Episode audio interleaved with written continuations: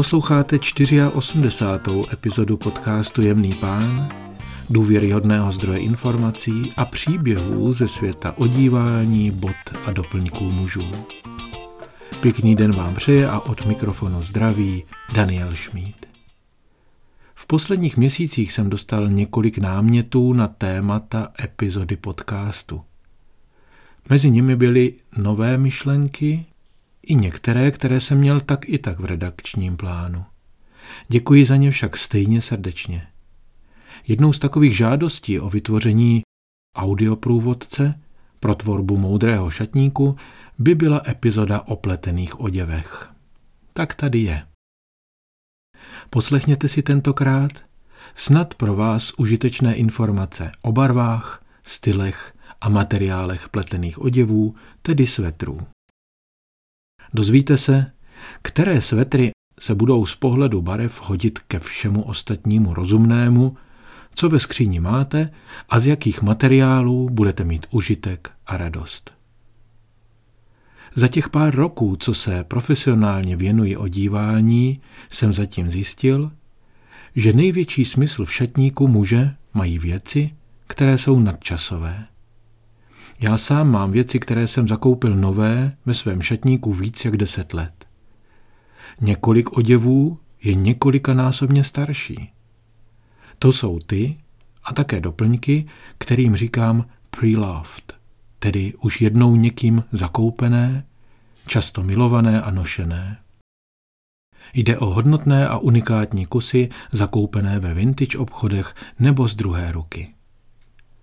Zjistil jsem také, že nestárnoucí, a tedy stále aktuální, jsou některé materiály a styly výrobků. Nijak extra překotně se nevyvíjí právě pletené výrobky, zůstávají ve svém tvaru, střihu i barevnosti po desetiletí stejné, respektive stejně dobré. Pokud je hlavním cílem pořízení svetru univerzálnost, což u těchto kousků obvykle je, mohu zcela bez obav říci pár informací. Přestože nelze zodpovědně tvrdit, že ten či onen svetr je správný a jiný není, dovolil jsem si připravit můj osobní pohled. Vycházím z předpokladu, že zde mluvím k člověku, který se snaží sestavit funkční šatník kvalitního oblečení. Muži, který potřebuje kupovat věci hodící se ke všemu ostatnímu a nemůže si dovolit chyby nebo jakési rozmary. Vynasnažím se tedy informace uspořádat tak, aby představovaly maximální univerzálnost. Následující epizoda není tedy uspořádána tak, že vám sestavím pět jednotlivých svetrů od nejlepšího k horšímu, ale předložím tři aspekty, které ony výrobky ovlivňují. Každá kategorie, o které tentokrát budu mluvit, tedy barva, styl a nakonec materiál, je uspořádána podle důležitosti. Od nejuniverzálnější po nejméně univerzální, abyste si mohli vybrat z každé kategorie tu nejvhodnější pro vás. Nutno ještě poznamenat, že pletenými výrobky mám zde na mysli ty plnohodnotné. Nebudu se tentokrát vyjadřovat k mikinám nebo tričkám. Prvním aspektem pro vaši volbu je tedy zmíněná barva úpletu. Zde jsou barvy řazené tak, jak jsem se zmínil před chvílí. Za prvé, šedá barva. Na rozdíl od krejčovských výrobků, tedy obleků a sak, je šedá barva úpletu pravděpodobně nejuniverzálnější barvou a to pro většinu lidí. Proč si to myslím? Protože se hodí v podstatě ke každé barvě kalhot. Jedinou výjimkou je snad při jisté dávce jemné kritiky samotná šedá, například šedé flanelové kalhoty. Takový komplet, zvláště pak ve stejném či podobném tónu, způsobuje, že vypadáte jako v kombinéze. Druhá barva námořnická modrá. Další na řadě z hlediska univerzálnosti je navy. Ta je omezena pouze tím, že možná vlastníte tmavé džíny nebo tmavě modré kalhoty či nos. ke kterým by Navy svetr mohl ladit až příliš. Která z Navy a šedých barev se pro váš šatník hodí nejlépe, tedy hodně záleží na vašich kalhotách. A je velmi pravděpodobné, že dříve či později stejně budete mít obě barvy. Ale nepředbíhejme, protože třetí v řadě je barva hnědá, respektive béžová, případně krémová. Po zmíněných prvních dvou barvách se podobně hodí i k většině dalších tlumených konzervativních barev. Obzvlášť rád mám tmavé studené odstíny hnědé. Vím, že se dobře hodí ke všemu ostatnímu, co nosím. Tím myslím tmavé indigo nebo bílé džíny. Béžová se od čokoládové nebo kávové hnědé dost liší. Rád ji nosím k světle šedému nebo béžovému saku. Krémová barva může pro někoho představovat problém. Avšak jinou barvu si k mému námořnickému svetru s aranskými vzory nedovedu ani představit.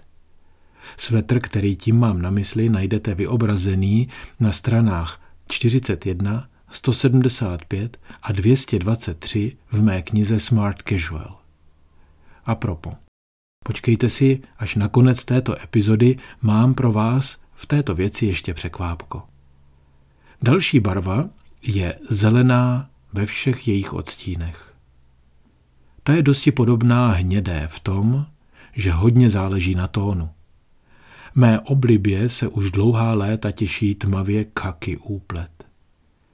Nemám však ve svém šatníku silnější svetry v olivové nebo tmavě zelené.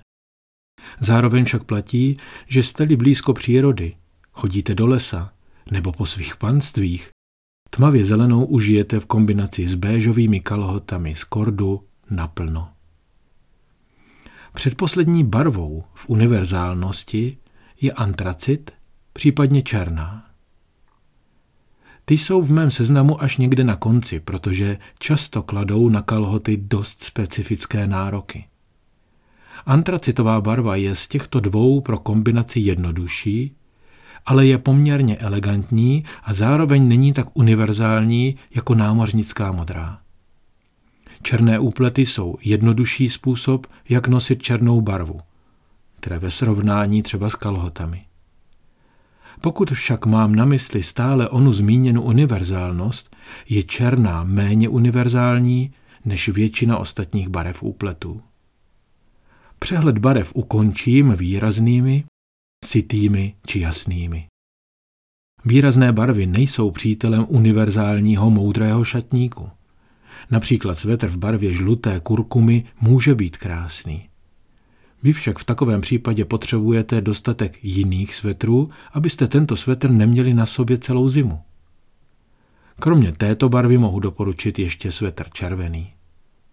Je extra nápadný a plný energie. Tak teď si trošku odpočiňte, protože vím, že jsem předešlou část doslova barevně nabil. Budeme pokračovat dalším kritériem univerzálnosti, tedy stylem, respektive střihem. Opět tak, že je zařadím od nejvíce univerzálního k nejméně. Jdeme na to. První svetr je ten s kruhovým průkrčníkem. Jde o jeden ze dvou hlavních stylů svetrů. Kruhový průkrčník, někdy milně nazývaný kulatý a někdy anglickým výrazem crewneck, je společně s Véčkovým opravdu základ. Existuje mnoho důvodů, proč je Véčkový výstřih skvělý, ale pro většinu lidí z pohledu univerzálnosti je lepší crewneck, tedy kruhový průkrčník. Snadněji se totiž nosí i na triko, tedy bez košile. Druhý v pořadí výstřih, respektive průkrčník do V. Jak jsem zmínil před minutou, je opravdu lichotivý, pěkně rámuje krk a obličej, když je Véčko tak hluboké, že dosahuje mezi třetí a čtvrtý knoflík košile. Pěkně doplňuje línii klopy, samotný materiál košile a případně kravata či motýlek je vidět a mají dostatečný prostor. Takže zde záleží na hloubce Véčka i na vašem krku a ramenou. Proč je na druhém místě? Svetr s výstřihem do V se hůře nosí jen stričkem. Třetím stylem v pořadí jsou svetry s šálovým límcem. Možná by měly stát na jednom stupni společně s véčkovými výstřihy, ale pořadí je pořadí. Každopádně sem patří jak šálové výstřihy, tak kardigeny s šálovým límcem. Ty jsou skutečným základem pánského oblečení z dobrého důvodu. Límec a jistá huňatost takového svetru jsou k mužům lichotivé a velmi dobře se kombinují s košilí i tričkem. Na čtvrtém místě v mém seznamu je svetr s límečkem. Úplet, který má u krku stejnou věc jako polokošile. Někteří výrobci dokonce nazývají své úplety v jakékoliv gramáži polokošilemi, ale myslím, že označení je zavádějící a nesprávné. Přesto je svetr s límečkem a dvěma či třemi knoflíky skvělá volba do moudrého šatníku. Lichotí obličejí stejně jako límec košile a snadno se nosí. Jisté riziko však je, že nevypadá tak dobře, když si pod něj oblečete košili. Pro někoho až příliš mnoho límců. Pátou příčku obsadil rolák. Můj skvělý společník na zimu útulný a dobře vypadající pod kabátem i pod sakem. Rolák však pro část mužů, ty s kratším nebo silnějším krkem, představuje stylové riziko. Nic vám neodpouští. Možná se smiluje, pokud bude dost tlustý a hutný. Jestliže chcete svetr nosit bez saka nebo bez kabátu, bude rolák nemilosrdný k vaší postavě. To je také důvodem, upřímně řečeno, proč ho nosím nejčastěji právě k saku nebo k flanelovému obleku. Za šesté kardigeny. Myslím svetry s propínáním bez šálového límce. Kardigeny jsou opravdu příjemnou volbou, pokud vám sluší. Také zde je však velké riziko, že nebude. V případě, že ano, noste ji s košilí pod nimi a pod sakem. Knoflíková léga totiž vytváří příjemnou linii. Last but not least jedno varování. Zipy. Zipy jsou obecně doslova dňáblem v míru milovném nebi svetrů. Jde o nemoudrou volbu těch, kteří se milně domnívají, že svetry se zipem fungují s košilemi i tričky. Nefungují a já vás na tomto místě od pořízení, případně nošení svetrů se zipem budu odrazovat. Tak, máme za sebou dvě kritéria pro výběr univerzálního svetru, tedy barvu a střih. Zbývá v úvozovkách jen podívat se na materiál. Jak asi už tušíte, také v následující části bude moje pořadí stejné. Za prvé kašmír. Pravděpodobně by to neměla být první volba pro muže, který si kupuje svůj první kvalitní kousek, tedy onen šedý svetr s kruhovým průkrčníkem. Kašmír je drahý a jemný. Nemohu vám však také zatajit, že pokud o něj bude dobře postaráno, bude onou jedničkou. Jeho optika je jemná a elegantní, na těle něco jako pohlazení milovaného člověka. Z vlastní zkušenosti vám však radím, abyste si nekupovali levný kašmírový svetr. Pokud nemáte na dražší, rozumějte, kvalitní kašmír peníze, jako jsem neměl i já, vsaďte vše na jehněčí vlnu. A to je právě druhá volba. Jak zmíněno před chvílí, opravdu dobrá volba pro váš první úplet. Jehněčí vlna často označovaná jako virgin wool, je jednodušší na údržbu. V případě, že jde o dobrou kvalitu, neměl by vás svědit ani v případě, že ho budete nosit na tričku. Citlivost na vlnu je rozdílná, tak budete muset vyzkoušet nebo nosit svetr jen na košili. Třetí v mém seznamu materiálů je jemné merino. Zvláště pak jde-li o jehněčí vlnu merino. Důležité je tedy stáří zvířete a plemeno.